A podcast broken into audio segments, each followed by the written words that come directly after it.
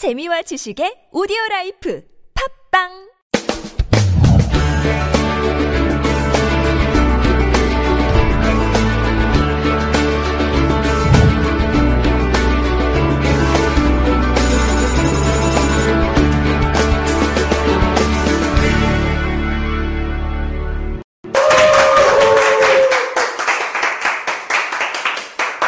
반갑습니다. 반갑습니다. 일 초 걸리네요. 반갑습니다. 반갑습니다. 바로 나와야지, 이렇게. 여러분, 제목 한번 읽어봐주세요. 시작. 지혜를 얻고 싶다면 날마다 무언가를 버려라. 그래요. 날마다 무언가를 버려라. 예, 물음표가 있죠. 느낌표가 아니고. 그러니까 이게 이 질문은 무슨 뜻이냐면, 지혜를 얻고 싶다면 날마다 무언가를 왜 버려야 되냐, 이런 뜻입니다. 제가 느낌표를 넣지 않고 물음표를 넣었기 때문에. 왜 버려야 되냐 이거죠. 지난주 향기노트 복습을 잠깐 해볼까요? 가끔 이렇게 살다 보면 실행하기가 너무 힘겨울 때는 어떻게 해야 된다고 했습니까? 할 수밖에 없는 환경을 만들면 할 수밖에 없게 된다 그랬죠. 할 수밖에 없는 환경을 만들려면 어떤 원칙을 이용해야 된다? 그렇죠. 폐쇄된 체계 안에서의 강제된 선택의 원칙을 실행하면 된다. 이렇게 얘기했어요. 뭐 처음 듣는 분이 계시니까 설명을 조금 더 드릴게요. 그럼 폐쇄된 체계 안에서 강제된 원칙은 뭐냐? 신문을 보면 지면이 한정되어 있죠. 폐쇄된 공간이라는 겁니다. 그래서 새로운 기사가 떴다. 그러면 새로운 기사를 넣기 위해서는 어떻게 해야 됩니까? 폐쇄된 공간이니까. 신문 우수는 초과할 수가 없죠. 신문의 페이지 수는 뉴욕타임스 같은 경우 십 년 동안 똑같다는 거죠. 그러니까 페이지를 초과할 수는 없으니까 폐쇄된 공간이지 않습니까? 그럼 새로운 기사를 넣으려면 어떻게 해야 돼요? 글자. 기존에 있는 글자 수 줄이면 안 되죠. 기존에 있는 기사를 빼고 새로운 기사를 넣는 수밖에 없다는 겁니다. 이게 바로 폐쇄된 체계 안에서의 강제 선택의 원칙입니다. 그 공간이 폐쇄되어 있으면 강제로 선택할 수밖에 없다는 원칙이 되는 거죠. 이것의 정답이 뭐겠습니까? 할 수밖에 없는 환경 만들기. 같은 말이죠. 그러니까 할 수밖에, 뺄 수밖에 없는 거 아니에요. 할 수밖에 없는 환경을 만든다는 건 이런 뜻이었습니다. 그런데 이 폐쇄된 체계 안에서의 강제된 선택의 원칙에는 다른 의미도 있습니다. 바로 이런 의미를 넣을 수가 있어요. 하나를 넣으려면 하나를 버려야 한다. 새로운 기사를 넣으려면 기존에 넣으려고 했던 기사를 어떻게 해야 돼요? 버려야만 가능하다는 거죠. 이 하나를 넣으려면 하나를 버려야 한다. 이 말을 누가 했냐 하면 여러분 존 나이스비트라는 분 아세요? 이분이 이런 책을 썼습니다. 하이테크, 하이터치, 뭐 마인드세트, 메가트렌드.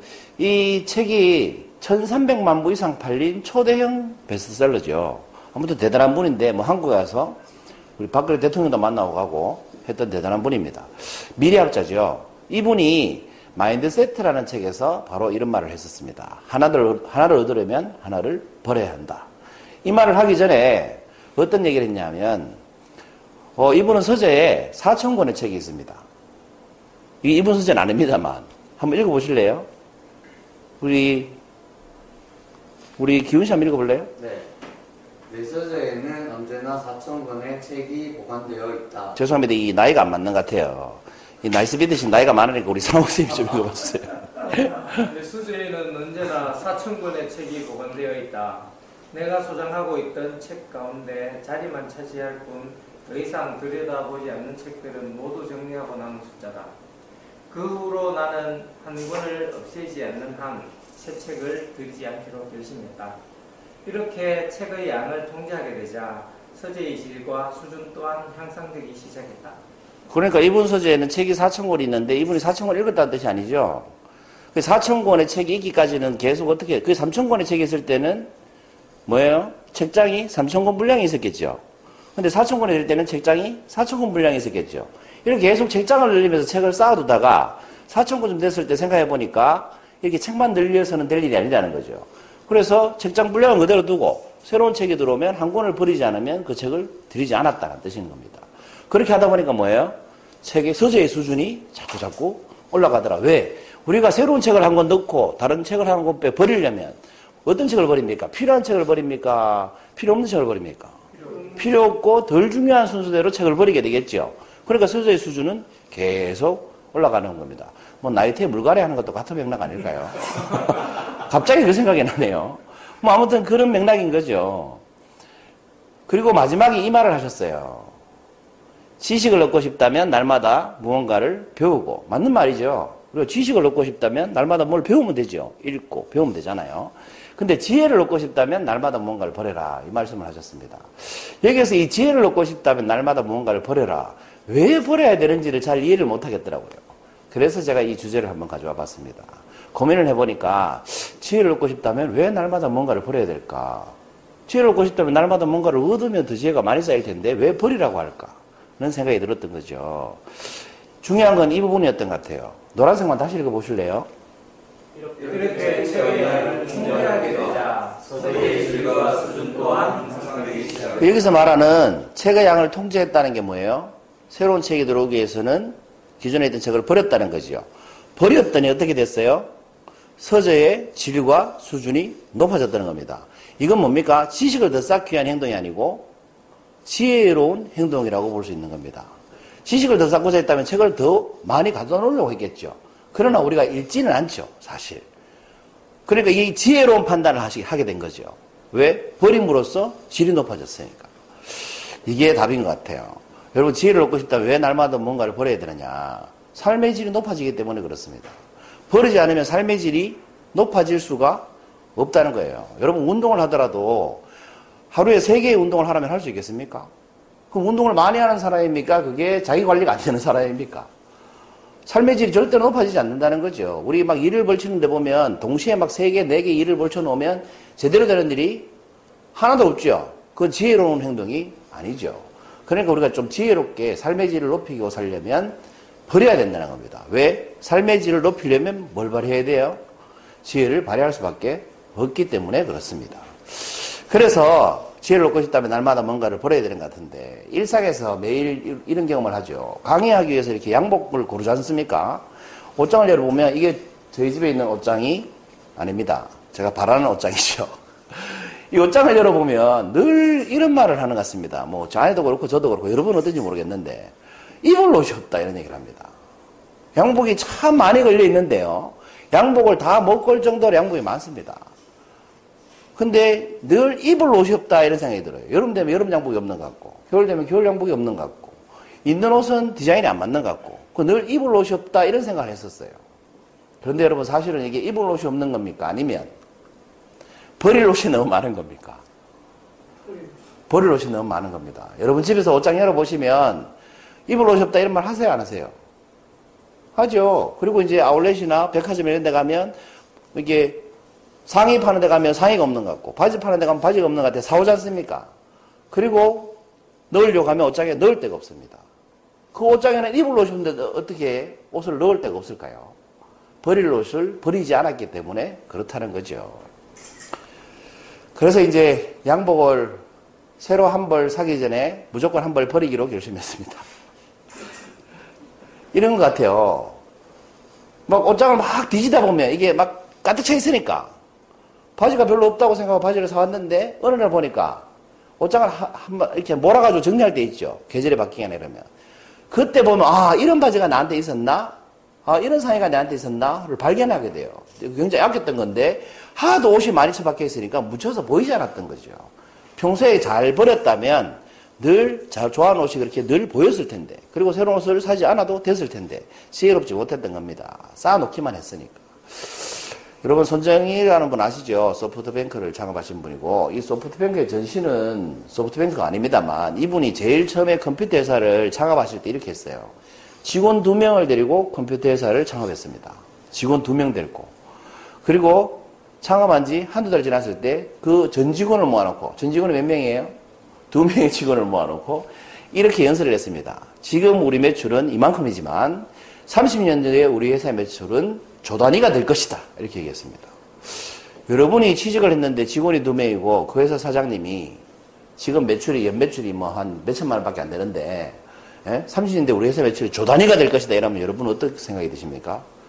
아, 대단하다, 이 회사 열심히 다녀서 이사가 돼야 되겠다, 이런 생각이 드십니까? 뭐 저런 뻥쟁이가 다 있노 하고 사표를 쓰시겠습니까? 그렇게 연설을 했더니 그 두 명의 직원이 몇 달 있다가 퇴사해버렸답니다. 뻥치지 말라는 거죠.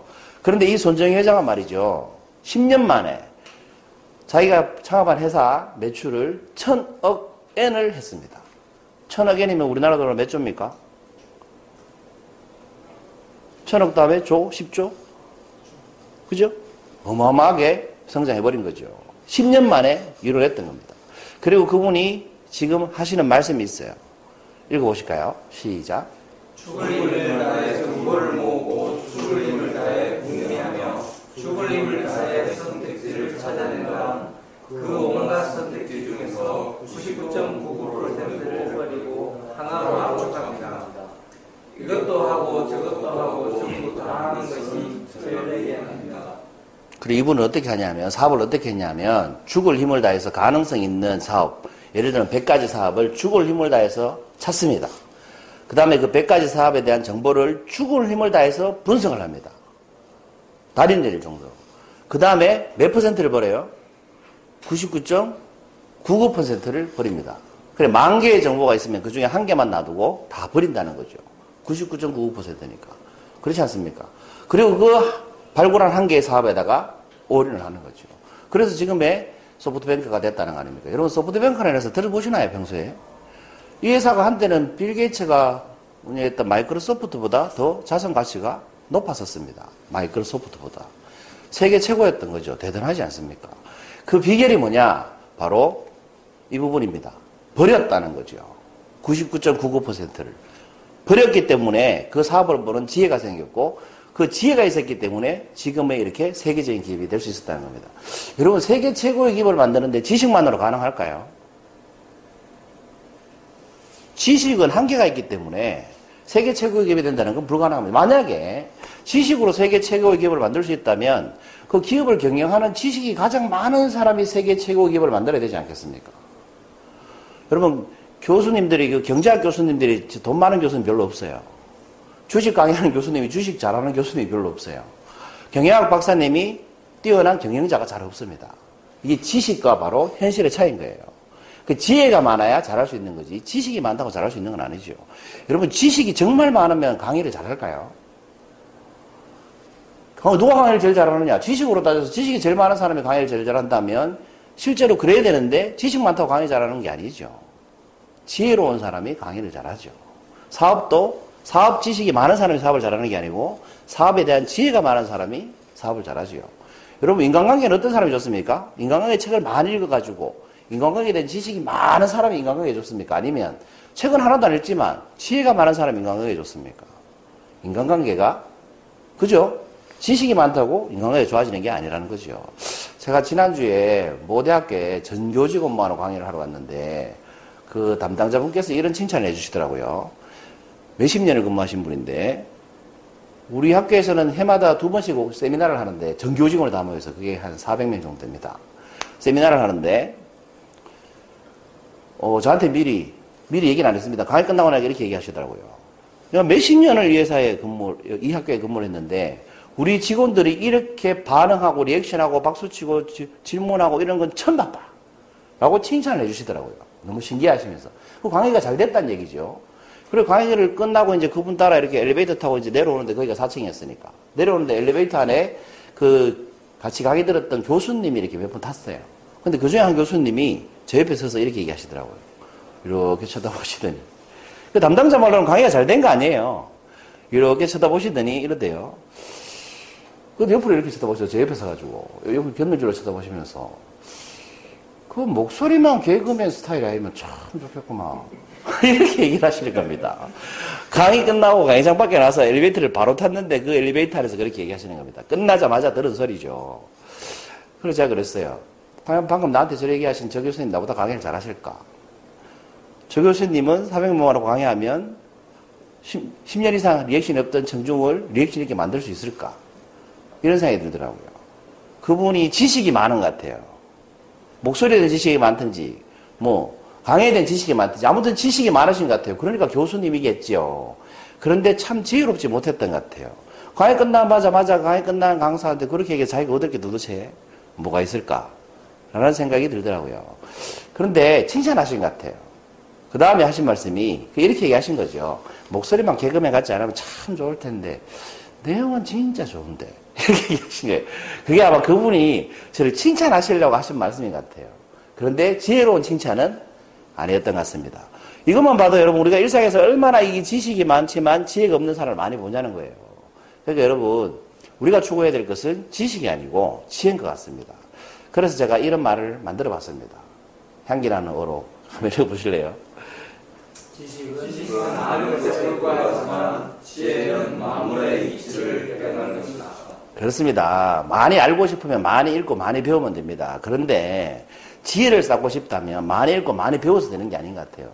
많이 생각하고 많이 고민하고 많이 피드백 받아보고 많이 깨달으려고 해야 된다는 거예요. 그리고 깨닫고 나면 이치가 보입니다. 이치가. 사람이 사는 이치나 동물이 사는 이치나. 여러분, 강의를 잘하는 원리나 사업을 잘하는 원리는 똑같습니다. 직장생활을 잘하는 원리나 장사를 잘하는 원리는 똑같습니다. 근데 우리는 따로따로라고 생각해요. 그래서 이렇게 수업을 해보면 지금은 내가 학교 공부를 해야 되기 때문에 강의 공부를 할 수 없다, 이런 얘기를 많이 듣는데 그게 아니죠. 학교 공부가 곧 강의 공부고 강의 공부가 곧 학교 공부인 겁니다. 예를 들면 대본에서 배우는 공부를 여기 와서 발표하면 그게 발표 연습하는 게 되지 않습니까? 이게 같은 원리인데 우리는 따로따로라고 생각하기 때문에 그걸 할 수가 없는 거예요. 이 본질을 보는 게 지혜죠. 근데 지식으로 보면 이건 따로따로예요. 왜? 학문이 다르니까. 근데 지혜롭게 본다면 이건 같은 원리에서 일어나는 나를 업그레이드 시키는 같은 수단인 거예요. 그래서 여러분, 지혜라는 것은 이치를 볼 줄 알고 원리를 볼 줄 아는 겁니다. 그러면 기획도 잘하게 되고, 기획을 잘하면 강연 자동 잘하게 되죠. 그래서 같은 자료를 가지고 다른 청중을 만나면 지혜로운 사람은 똑같은 자료인데 그 청중에 맞는 강의를 하죠. 그런데 지식만 많은 사람은 자료가 바뀌면 강의가 달라야 된다고 생각하고, 청중이 바뀌면 강의가 달라야 된다고. 청중이 바뀌든 안 바뀌든 자료가 똑같으면 같은 지식만 얘기하는 겁니다. 그래서 함께 어울릴 수가 없는 거예요. 그래서 여러분, 지혜로운 사람이 되려면 버릴 줄 알아야 되는 것 같습니다. 인간관계에서는 자존심, 거만함 이런 걸 버려야 되고, 뭔가를 배울 때는 내가 기존에 알고 있는 지식을 버릴 줄 알아야 지혜를 배울 수 있는 것 같습니다. 그래서 마지막으로 드리고 싶은 말씀은, 삶을 좀 지혜롭게 살고 싶으시면 이 버림의 미학, 버리는 것이 아름답다는 거죠. 이 버림의 미학을 실천하시면 어떨까, 그런 생각을 해봤습니다. 백삼십일 번째 향기 노트죠. 네, 지금까지 김병철이었습니다. 감사합니다.